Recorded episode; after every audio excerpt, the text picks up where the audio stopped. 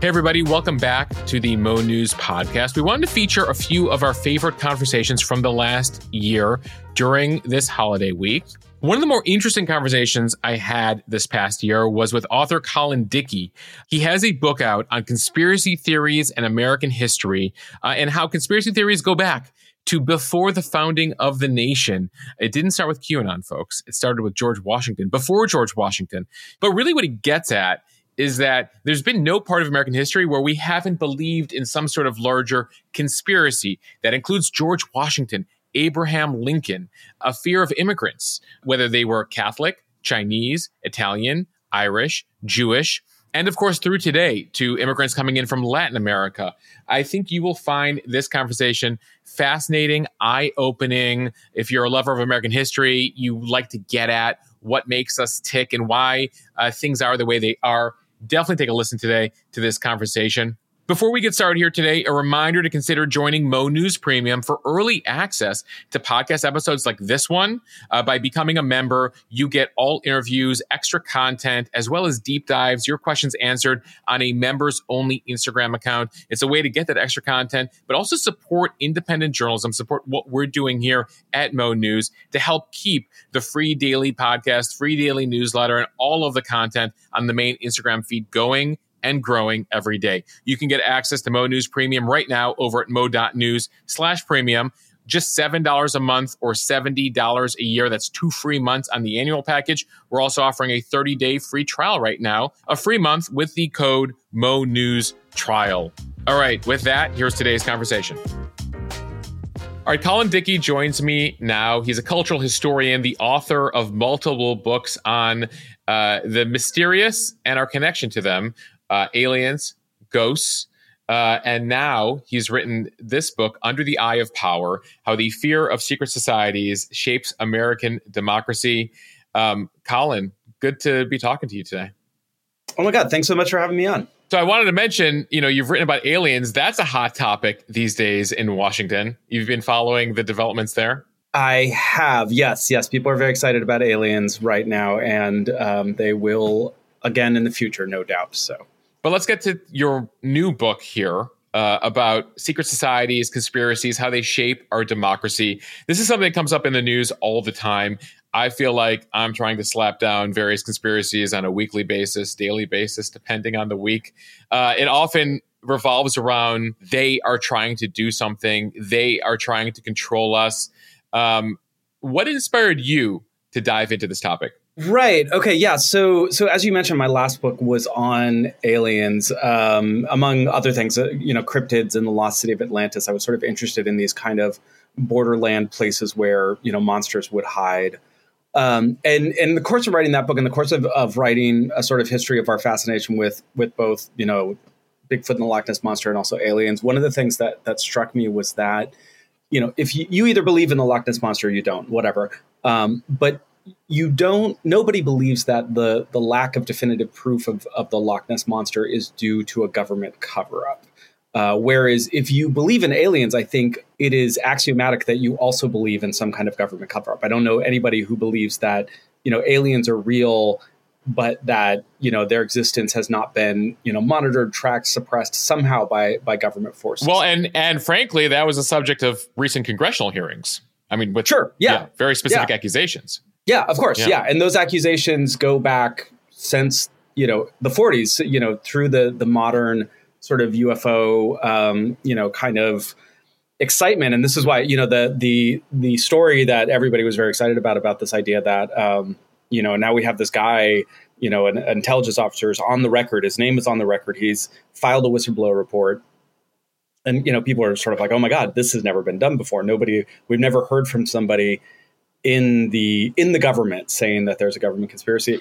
Um, except that we we have and we do on the regular. Um, there's a there's a book from 1951 by Donald Keyhoe uh, where he interviews uh, a number of of Air Force and uh, Navy you know officers who allege that there's a cover up. So this is this has been with us. It's sort of you know that's why I said sort of cycles constantly. We sort of forget that you know somebody has gone on the record and we forget that nothing came of it. So in five years from now somebody will come forward and, and say on the record, you know, I the government is covering things up, and everybody will say, well, well this has never happened before because they'll have completely forgotten mm. summer of 2023, like they forgot the summer of 2017 and the summer of 2004, et cetera, et cetera, et cetera.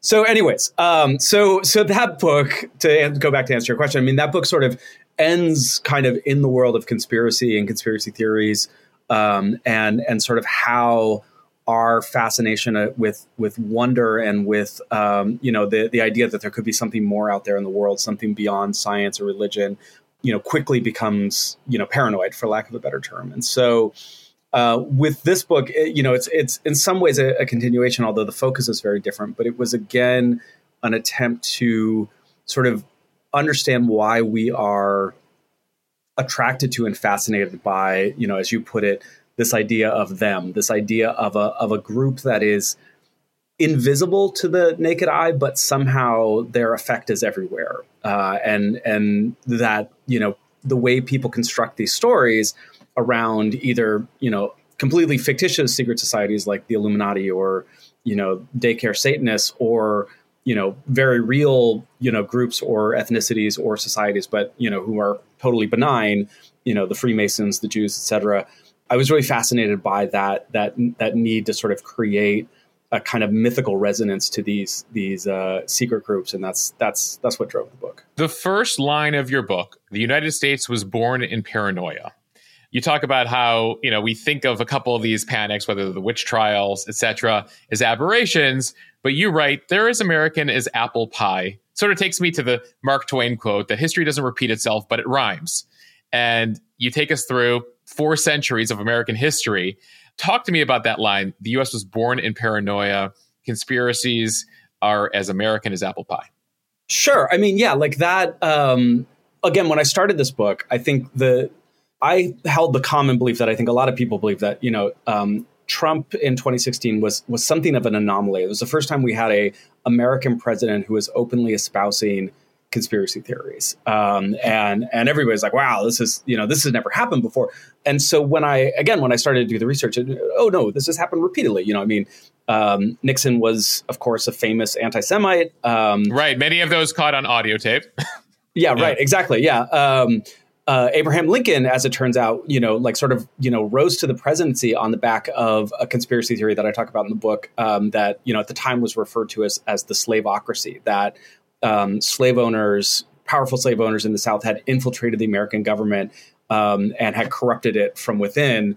Um, but also, you know, to go back to the very beginning, George Washington, John Adams, and Thomas Jefferson, all in various ways, uh, were, if not open subscribers, at least amenable to the the idea that the Illuminati um, had not only destroyed France and was responsible for the, the bloody end of uh, the French Revolution, but uh, were at any moment going to infiltrate the United States. This was sort of a you know a common thing. There's also you know a number of conspiracy theories that were floated around the time of the American Revolution that the whole thing was a put on by France to distract England and divide its resources so that England or so that France could conquer England. So these things So it's interesting. So forget 2016. Yeah. You know, you talk about the election of 1800, you talk about the Illuminati, you talk about George Washington believing there's a cabal behind King George III.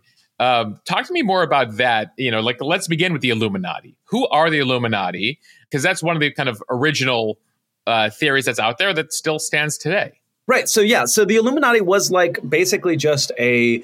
It was a fraternal secret organization in Bavaria, modeled on the Freemasons. They, um, you know, sort of upper class Bavarian men who were interested in things like equal rights for women, birth control, atheism. Um, when is this? Things like that. Uh, this is the 1770s. Okay. Um, so they're only around for about nine years before the Bavarian government, you know, infiltrates them and then and then suppresses them and you know sort of drives them out of existence. That is the end of the Illuminati as a as a literal legitimate organization. 1789 or something like that. This was fresh for the people of the George Washington era. Sure, but it but it was not international news. It was not anything that anybody knew about or anybody cared about um, until the French Revolution and. Um, a Catholic priest um, named Barruel who was looking at what had happened in France, looking at his country, looking at how you know the the church had been sort of you know driven out by these violent, bloody um, you know atheists, and in an attempt to sort of understand what had happened, he proposed this theory that you know, what if this this organization that was has been defunct in Bavaria for a decade actually secretly lived and was responsible for the French Revolution and sort of advocates the the first kind of conspiracy theory that the Illuminati uh, were responsible for for the French Revolution and, and, by extension could influence world events from behind the scenes. So the Illuminati is the first QAnon. Oh yeah, absolutely, yeah. yeah. Uh, well, unless you want to go back to Salem, in which case, like you know, witches. You know, I mean, like what you know, Salem is is very similar to you know QAnon in the sense of like you know, what if your neighbor who just looks like a normal everyday housewife, Goody Brown, you know, is secretly in league with the devil and doing weird sex stuff in the forest, and that's why your cow died. You know, like that's it's it's all there. You know, it's all in and, Salem. And these witch trials, this is the 16. We're going back another 100 years now to nearly 350 years ago um, in Massachusetts. Yeah, exactly. Yeah, and you know, and again, what I talk about in the book is that I think historically we have this tendency to look at Salem and McCarthy, and we look at you know as the two kind of like you know aberrational moments in American history when things got a little out of hand, people got swept up in paranoia. And the only reason we talk about McCarthy, frankly, is because I think Arthur Miller's The Crucible gets taught, and it again it connects it to Salem. So you're, you're, talking Joseph McCarthy, the senator from Wisconsin, yeah. 1950s yeah. communist panic in the U.S. Yeah, the Red Scare in the 50s. So we we look at we look at the Salem witch trials, we look at the Red Scare of the 50s, and we say these were two moments when paranoia swept the community, the country, things got out of hand, and innocent people were persecuted. But you know as you mentioned uh, you know in your you know referencing mark twain i mean yeah like this happens you know this rhymes over and over again. We see we see the the blueprint of qanon. And you know what i talk about in the book is we see the blueprint of qanon not just in salem and you know the illuminati panic of the 1790s but the anti-catholic panic of the 1830s the rise of the second klan in the 1920s so these the the these things sort of appear over and over again and and what the book attempts to do. And you know again we can talk about these individually but you know just as a sense like you know the book attempts to sort of connect these things and say these were not in fact one-offs sort of um, you know outside the norm. These are in fact baked into how americans run society is there something i mean you mentioned the illuminati thing sort of comes out of europe is there something uniquely american here i don't know if you've been able to do a comparative study here but in terms of uh, american ethos versus you know our the British or the Italians or the Russians? Are they, are, you know, are other societies as prone to this as we are? Oh, I mean, definitely they are. Yeah, and certainly every society has its conspiracy theories. I, um, when you write about sort of urban legends and fringe topics, I think it helps to be a member of that community. I think I try and stay away from statements like, you know, the Italians believe or, yeah. you know, Hindus think this because I, I've just, I would not put myself in a position to say those things, which is why I decided for the for this book and my last two to really focus on on American uh, subcultures. But what I will say is that the two aspects of America that are not unique to America, but certainly really exacerbate this. I think there are two things. Uh, one of which is is democracy. Frankly, you know, I mean, again, like the the 2020 election being the most obvious example. When the election doesn't go your way, it is it can be very tempting for some people to disregard the results and say instead uh, there is a conspiracy. Uh, a cabal of elites has stolen the election from us. You know, and you know, and that's a thing that gets trotted out. I remember getting trotted out in um, you know 2004 when Kerry lost to Bush, being told that you know Karl Rove had stolen Ohio and and these kinds of things. So. Um, so that's one thing. I think democracy just sort of breeds that receptivity for conspiracy theories. The other thing which again is not unique to America, but is is really baked into our DNA, is that these conspiracy theories are often used to um, mitigate the cultural prominence of of new immigrants. So whenever there's a new wave of immigrants, and um, you know.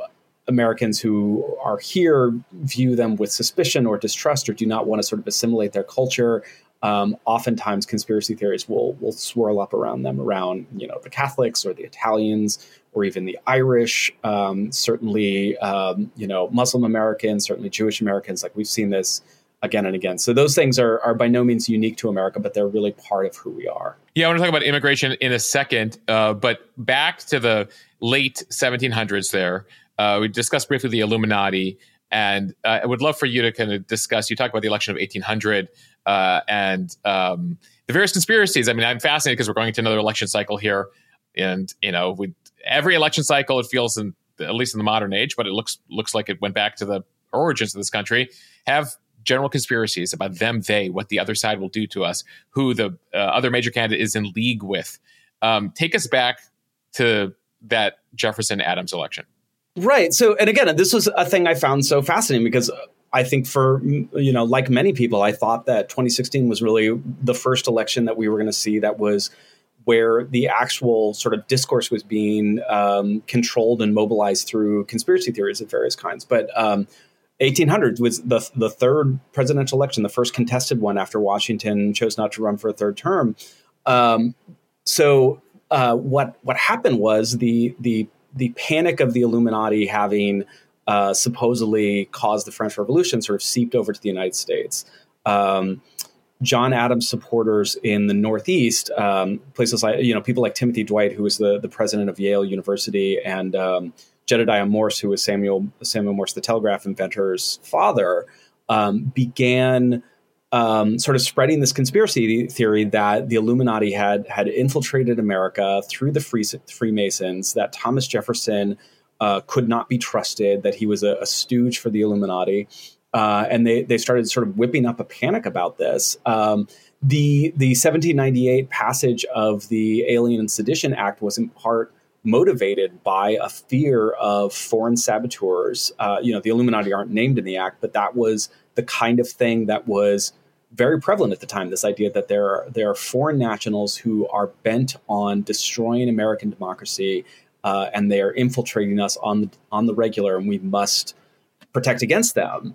Um, what happened ultimately, though, which which again I found very fascinating, um, was that a uh, a priest who, or uh, he wasn't a priest, but he was a, a, a, sort of, I think, like a Presbyterian minister of some kind who was sort of disgraced and sort of ran out of New England because he sort of didn't fit the culture. Ended up in Philadelphia. Um, was a supporter of, John, of Jefferson, or at least was was not a supporter of John Adams and, and his allies, and began publishing articles, basically turning the accusation back against Adams supporters, back against uh, you know Timothy Dwight and Jedediah Morse, accusing them of being part of the Illuminati. Um, and and it turns out that this kind of like paranoid accusation really you know is the first time people sort of realized you didn't really have to have any sort of evidence or or even like a stable ideology. You could just point at your political opponent and say there's something fishy about these guys. Perhaps they're in league with with a foreign power um, and it, it it took off and it worked. And you know, so these two rival presidential uh, candidates, or at least their camps, were were banding accusations that the other one was a member of the Illuminati, or at least a stooge of the Illuminati, um, and it it uh, played a significant part in the election of 1800. One other secret group that gets a lot of attention are the Freemasons. Um, oftentimes, yeah. you know, I'll go take a walking historical tour of a city or some sort of historical tour, and they'll be like, you know, X was a Freemason and Y was a Freemason, and this was built by the Freemasons. Yeah. And it never seems like anyone I ever speak to has like a firm grasp of who these people are, and they're still couched in mystery after all these centuries. Sure. Yeah, I mean, so they start as a literal trade union um, who are, uh, you know, for stone cutters, um, hence the name, you know, people who work in stone. Um, and uh, you know, in the 12th or 13th century, something like that. It's their their actual origins are are a little sort of lost to time, but um, at some point they begin accepting sort of non non actual masons into the Freemasonry. You know, men who are not you know uh, tradesmen. Um, and again, h- how and when that happens is is uh, again sort of lost to history. We don't exactly know. We know the first guy to sort of sign up for the Freemasons, who clearly wasn't a Mason, uh, was a Scottish uh, alchemist, sort of nobleman in the 16th century. Okay. Um, but you know, was he the first? It's hard to say. It's just the first we know of. Um, by the time Freemasonry comes to America, which it comes to um, pretty early, and you know, after the uh, uh, Europeans start, you know, sort of uh, colonizing and, and displacing uh, native cultures we have this organization which is a tightly bound uh, fraternity of upper class men um, who sort of swear an oath to secrecy. So their uh, their meetings are private. Um, it and it has become a, a great place for forward progressive thinkers to meet and be, again be able to discuss things like democracy or atheism without fear that you know the the king's um, you know henchmen are going to find out and you know stick them in jail. So it it attracts a kind of free thinker you know, somewhat of a radical person, um, you know, who wants to be able to sort of discuss ideas without sort of being afraid of, of being found out. Um, and when it comes to America, you know, what I, again, what I, what I was not expecting to find in the book, what I found really fascinating was that Americans, they, you know, at least the found, the founders who were trying to figure out how to sort of, you know, create this new country, they didn't want the hereditary aristocracy of the British. They they wanted to reject this idea that you had to be born into it. But they also clearly wanted a hierarchy. They wanted, you know, to they wanted a kind of cast of elites. Um, and I think you know somebody like Benjamin Franklin, sort of one of the most famous Freemasons, as somebody who saw himself as a kind of first among equals. You know, I mean, and not even in a kind of obnoxious way, just in the sense of like, you know, very civic minded, very much, you know, founding, uh, you know, fire departments and libraries and really sort of like putting himself out as like, you know, there needs to be a kind of leading group of, of American citizens who will sort of set the tone. And belonging to the Freemasons was a way of, uh, sort of signifying caste and um, you know a sort of elite status without it having anything to do with um, you know ancestry or, or birth.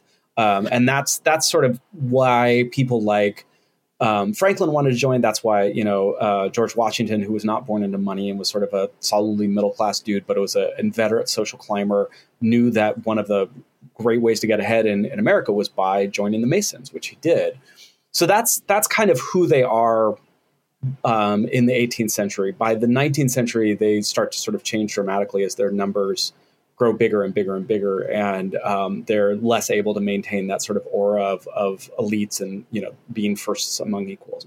All right, there's a lot more ahead in today's conversation, but first, a quick break from one of our partners here at Mo News, Factor Meals. You've heard us talk about them before on this podcast. We're loving them. They are chef prepared, dietitian approved, ready to eat meals that are sent directly to your home, never frozen. They go straight in the fridge and then are ready to go after just two minutes. All you have to do is heat and enjoy. Um, as we're all celebrating holidays right now, the last thing you need is more meal prep, more work in the kitchen beyond the big holiday meals. And that's why we're loving Factor right now as a partner. Uh, we love their choices, more than 35 chef crafted meals every week. They support healthy lifestyle choices. As I mentioned, they're approved by dietitians and they're not just for dinner. They have lunch options, breakfast items, grab and go snacks. They also have ready to drink cold pressed juices and shakes and smoothies. And they have a great deal right now for the Mo News community. You can head to factormeals.com. That is factor, F A C T O R, meals.com slash Mo News 50 when you go to factormeals.com slash monews50, use the code monews50 to get 50% off your order. Again, the code is monews50, over at factormeals.com slash monews50 for 50% off this holiday season. Get Factor and enjoy eating well without the hassle. Again, they're ready in just two minutes. No prep, no mess. I want to talk immigration here um, and how that's played into panics and conspiracies through the years. You mentioned um, the uh, anti-Catholic uh, push 1830s through 1850s. That you know, as we start to see immigrants come in from Germany, from Ireland, um, especially as sort of the the Protestant majority in the country start to be outnumbered in cities, especially, and then theories related to you know we're going to be enslaved by the Pope or the fact that you're Catholic means you can't partake in a democracy. Um, because you know ultimately you report to the Pope. By the way, this came even in the JFK election, right in 1960, um, as he became the first um, Catholic elected president. Uh, what I found fascinating, and I, I want to discuss the Catholic thing, but also the grooming accusations against Catholics. It's fascinating because we sit here today and the headlines are related, especially when it comes to the LGBT community, trans community, grooming. They're groomers. They're groomers. Uh, you know, Tom Hanks is a pedophile groomer. Oprah is a pedophile groomer. And you trace this back 200 years, the early 1800s, and the anti-Catholic panic.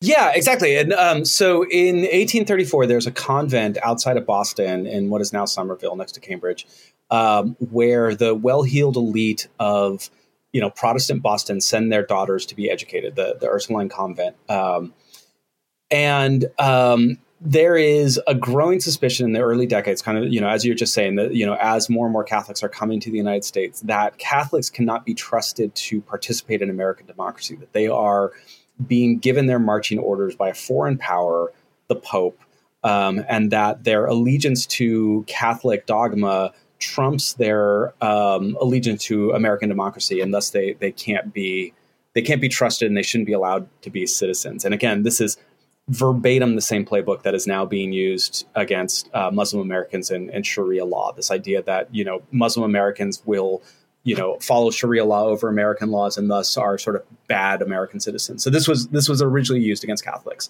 So this kind of conspiracy theory starts to develop that the the the Catholic priest through the confessional is able to exert a kind of control over women that is kind of half blackmail, half mind control, and and that Catholic uh, priests are subjugating the women in this convent, these these Protestant, you know, teenage and young adult women, um, into sort of various sexual depravity, uh, various kind of nightmare scenarios that that seem straight out of you know 2016's Pizzagate and the the sort of QAnon grooming sort of accusations. The the main difference, and again, I found this really fascinating researching the book, is that in the original version, it is not children; it is primarily um, adult or at least like teenage women who are who are the victims. And and this this playbook won't get um, changed to focus on children until the 70s with the rise of feminism, basically.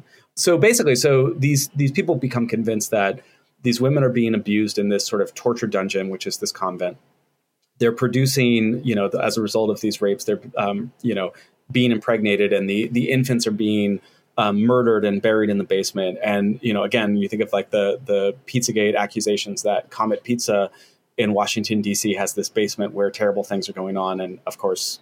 Comet Pizza has no basement, um, but um, this this ultimately leads to in eighteen in August of eighteen thirty four um, a riot which turned out to be quite mellow and laid back. There was not a lot of spontaneity about it. There was just a sort of kind of growing. Um, when you read the letters and the, the, the accounts of these people, it's sort of just like a kind of, hey, you know, if you're not doing anything Monday, we're going to burn down the convent. You should come join us. You know, and um, and and sure enough, they do. They they get all the women out, um, and they you know proudly you know proclaim we're liberating you. And these women are basically like, you're kicking me out of my home. I don't know what the hell you're talking about. Um, they go down to the basement expecting to find all these corpses of infants. Of course, they find nothing um, other than you know uh, like a burial chamber for you know priests and nuns, which they promptly desecrate, uh, and then they burn the thing to the ground. Um, and that um, you know, one of the things I found very funny is that, you know, Boston of all cities is very proud of its riots. I mean, it's all, you know, uh, the Boston Tea Party is, is, uh, you know, a founding myth of Boston. You know, we, you know, Bostonians love talking about how they, they riot either over tea or the Red Sox or whatever. Um, but this, this riot um, has been all but obliterated from, you know, Massachusetts history. And I think, you know, there's, there, again, there's something about that historical amnesia that, that I try to sort of, uh, discuss again and again in the book and, and why we we write some stories out of uh, uh, out of the history of records. When it comes to immigration, so there's the Catholic immigration that continues over several decades, and then there's Chinese immigration to the U.S. Then there's the Jewish immigration um, to the U.S. and they come from a variety of places, Eastern Europe, Southern Europe, etc. Um, and the, it seems like the anti-Jewish conspiracies take on a different bent than the anti-Catholic conspiracies. Yeah, you know, and it's it's a really strange thing. I mean, when I when I say that there's something specific and unique about anti-Semitism, I, I, I don't in any way mean to downplay any of the other you know bigotry and racism that um, you know is leveled against other groups, and I you know I, I think they're all horrible and miserable. But um, but structurally, anti-Semitism is is a very weird ideology. It's unlike, you know, again, unlike say anti-black racism, which um, sort of presumes a kind of superiority of white people um, anti-Semitism simultaneously sort of argues that that Jews are degenerate and subordinate, quote unquote, um, but also have immense amounts of power, are in control of everything. And I think that it's it's a bigotry which is bound up in a in a series of purposeful paradoxes. Um, the you know Jews are simultaneously alleged to be rapacious capitalists, sort of hyper capitalists who are only interested in money and the accumulation of money, and simultaneously accused of being Bolshevik communists who are out to destroy capitalism. Um, so there's there's all these paradoxes that that exist in anti-Semitism, which is which is fairly unique to its constitution, and that's because I think ultimately there's something almost sort of like you know what what I sort of describe and sort of you know map in the in the second half of the book is um, conspiracy theories sort of gradually take on an almost sort of quasi theological aspect. You know, the the guy who who coins the term conspiracy theory in 1947, Karl Popper, um, has this line. You know, the conspiracy theory of society happens when you get rid of God and ask what's in its place. Um, to presuppose that you know the Illuminati or the Jews are quote unquote behind it all is a way of basically saying to yourself that that everything that happens has a cause, even if it doesn't make sense, no matter what is going on, whether or not it's um, you know the the war in Ukraine or the reason I got a flat tire, it's because you know the Jews run the media or whatever. You know, it's it's this idea that there is there's this um, that that the Jews, you know, again to to follow Karl Popper, that that the Jews have replaced God as the catch-all explanatory mechanism of society, and no matter how weird and confusing the day-to-day world is, the only possible explanation is as part of this terrible plan uh, that is known only to the elders of Zion and it's coming to fruition before our eyes. It's fascinating because you know, having covered Washington for nearly two decades, you know, people always want to describe there's some sort of plan. There's a plan. There's a plan. I was like, you know, people in Washington, a lot of them are pretty incompetent in what they do. Sometimes it's just, um, you know, th- there's always this need to ascribe malicious intent for things that are sometimes just pure incompetence. Oh yeah, what's the line in All the President's Men, which I come back to again and again, is you know the truth is these aren't very bright men and things got out of hand. You know, I think that you know that explains a great deal of what we're seeing but you know i think yeah like i mean one of the things that I, I, talked about i talk about in the book again is that is you know if you want like an actual literal conspiracy one that is not a fictitious conspiracy theory i think you know the iraq war counts in the sense that you have a, a group of powerful politicians in america who decided they wanted to go to war um, invented a, a, story that we now universally all recognize as being fictitious um, as a means of sort of building support for this war. But that's like these are the most powerful men in the world. This is the the world the the best army human history has ever seen.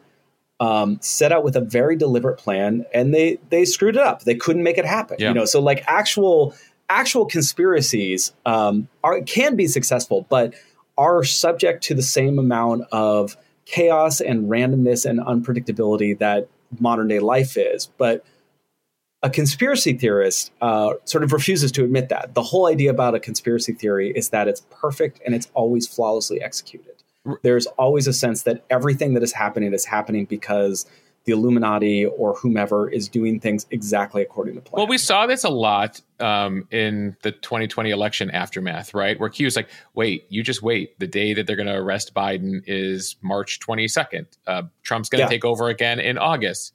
Um, and it just continues. And despite the fact, and I'd love for you to explain kind of what happens here, kind of uh, psychologically, despite the fact that like this one was wrong, and that call was wrong, and that call was yeah. wrong, and that call was wrong, people still continue to believe and stay committed. Well, sure. This is like this is like your garden variety, um, you know, mall psychic, right? You know, somebody reading your your palm or your fortune. You know, how does that work? They throw a lot of things at the uh, throw a lot of darts at the wall, um, see what you respond to, get a couple lucky coincidences, and then from there, um, you forget all of the misses. You and you focus on the uh, you know the the the hits, and and so you know, QAnon, like Nostradamus, like all these things, um, is a system where you just throw out as many different ideas, and when one of them is right, you say, "Oh, look, I'm a I'm a psychic," and when one of them is wrong, you forget about it and you move on.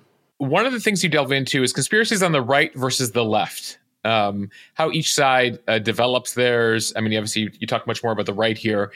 Uh, talk to me about um, how each side uh, develops its theories. Uh, I mean, actually, it, you know, one of the interesting examples we just discussed is anti-Semitism, where anti-Semitism on the right is, you know, these people are are below us. Anti-Semitism on the left is these people are the elites controlling everything.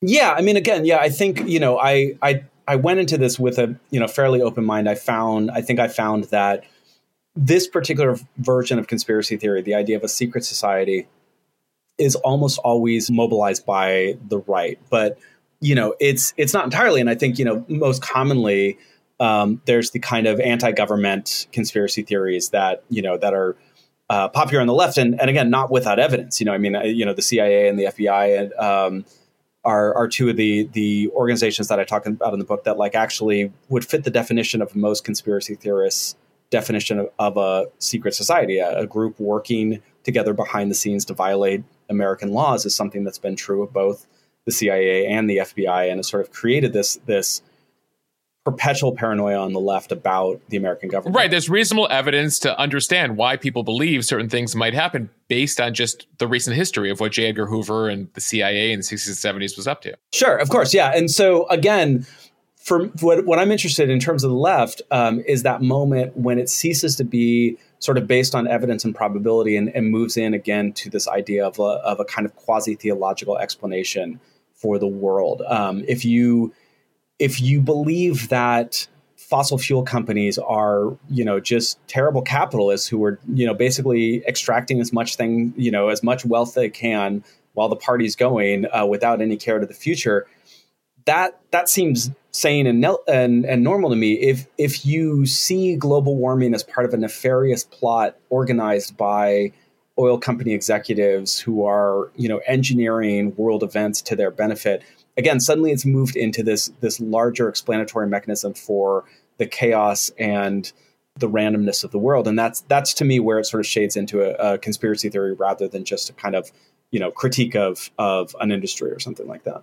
So some modern numbers here. Half of Americans believe the U.S. government is hiding a new world order or some sort of Illuminati. One fifth of Americans believe in Illuminati control of the world one out of four Americans believe that 9 11 was coordinated or allowed to happen in some way by the US government against ourselves. One out of six Americans, this is a scary one, believe the global system is controlled by Satan worshiping pedophiles. Where are we historically speaking? I mean, I imagine you don't have good survey Gallup data from 1790, 1850, 1940, but we do speak right now, Colin, at a time of rampant mistrust for the government and institutions. Yeah, we sure do. And, you know, I, one of the things I found is that um, while conspiracy theories are, are, endemic to American history and they've always been with us, they often accompany um, you know technological changes. One of the one of the great sort of little tidbits that I found really fascinating is um, in the 1830s there's a, a, a, minor but important innovation in printing technology um, that suddenly allows you to print things a lot cheaper than before, and so a small group of abolitionists are able to capitalize on this uh, this printing innovation to send uh, anti-slavery leaflets to you know darn near every household in the South, um, and it, just because it's suddenly cheaper.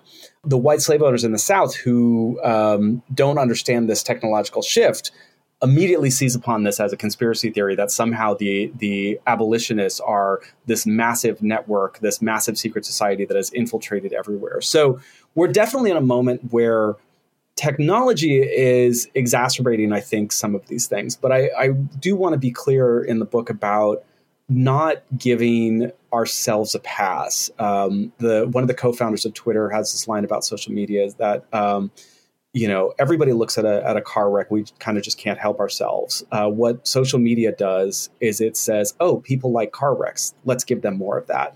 You know, and so we believe these things because we want to believe them. Um, they, they, you know, the people who believe them find a kind of existential comfort or affirmation or or a pleasure in believing them, and the the way out is going to involve some amount of you know regulation of of people like Facebook and Twitter if we're lucky, but it's also going to require a an attempt to to address this this desire, this existential need for conspiracy theories that that so many of us seem to have.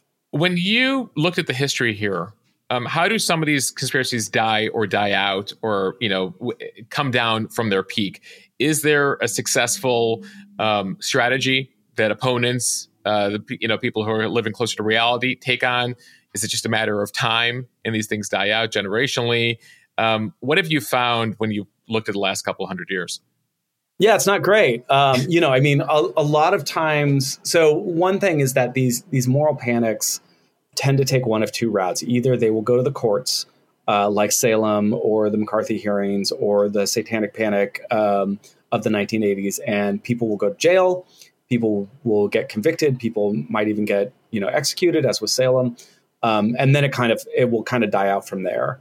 Um, and if if the courts are not amenable, then oftentimes these things end end in riots. And I think January 6th is a great example of that. You know, the conspiracy theory built this this moral panic, this social panic about the election.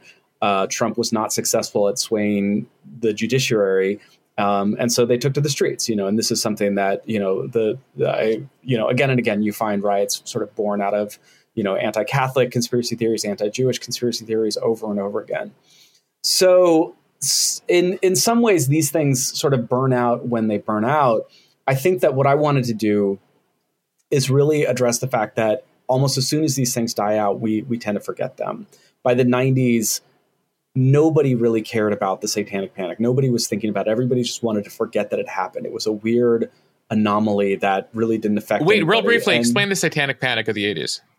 I mean, and so in the 1980s, there um, many people became convinced that in daycares and suburban homes across the country, um, there were secret cabals of Satanists who were uh, forcing children to participate in these um, sexual rituals um, that involved human sacrifice.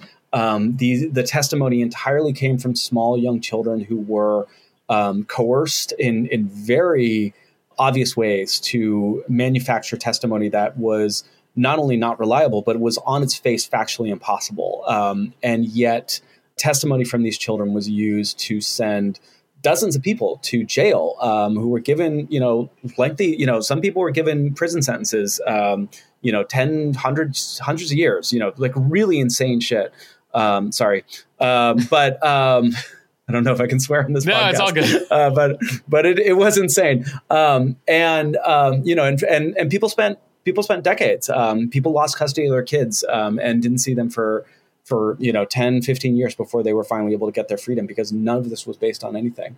Um, and as soon as it kind of died out you know famously with the the mcmartin preschool in southern california which um, was the the kind of center of these allegations uh, and was the subject of the longest and most expensive criminal trial in american history um, that that failed to produce a conviction.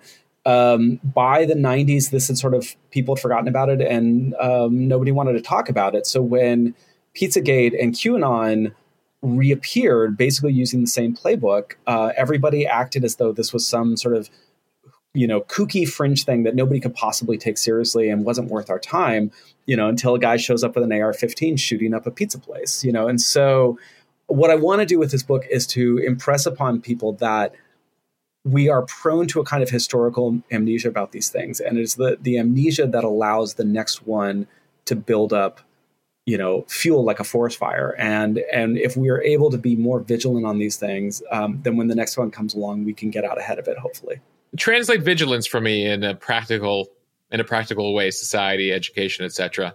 Because it, it's so interesting, Colin. You know, you know, we, we got to be vigilant, and I think there's it's certain people who will always be vigilant. But how do you um, stay vigilant? How do you how do you increase education about these things? Because you know, uh, social media. You, you mentioned the Ella, Evan Williams quote there from Twitter that you know social media is putting up these car crashes you know every 10 feet for us now because they're like oh you love car crashes we're going to feed you more and more and more because we think you're going to believe it and eventually you do vigilance takes you know it takes a lot of, of things i mean and one partly i think it's just it's just that sort of um, historical awareness that that this is this is this is a replay of the of these things. You know qanon is a replay of the satanic panic.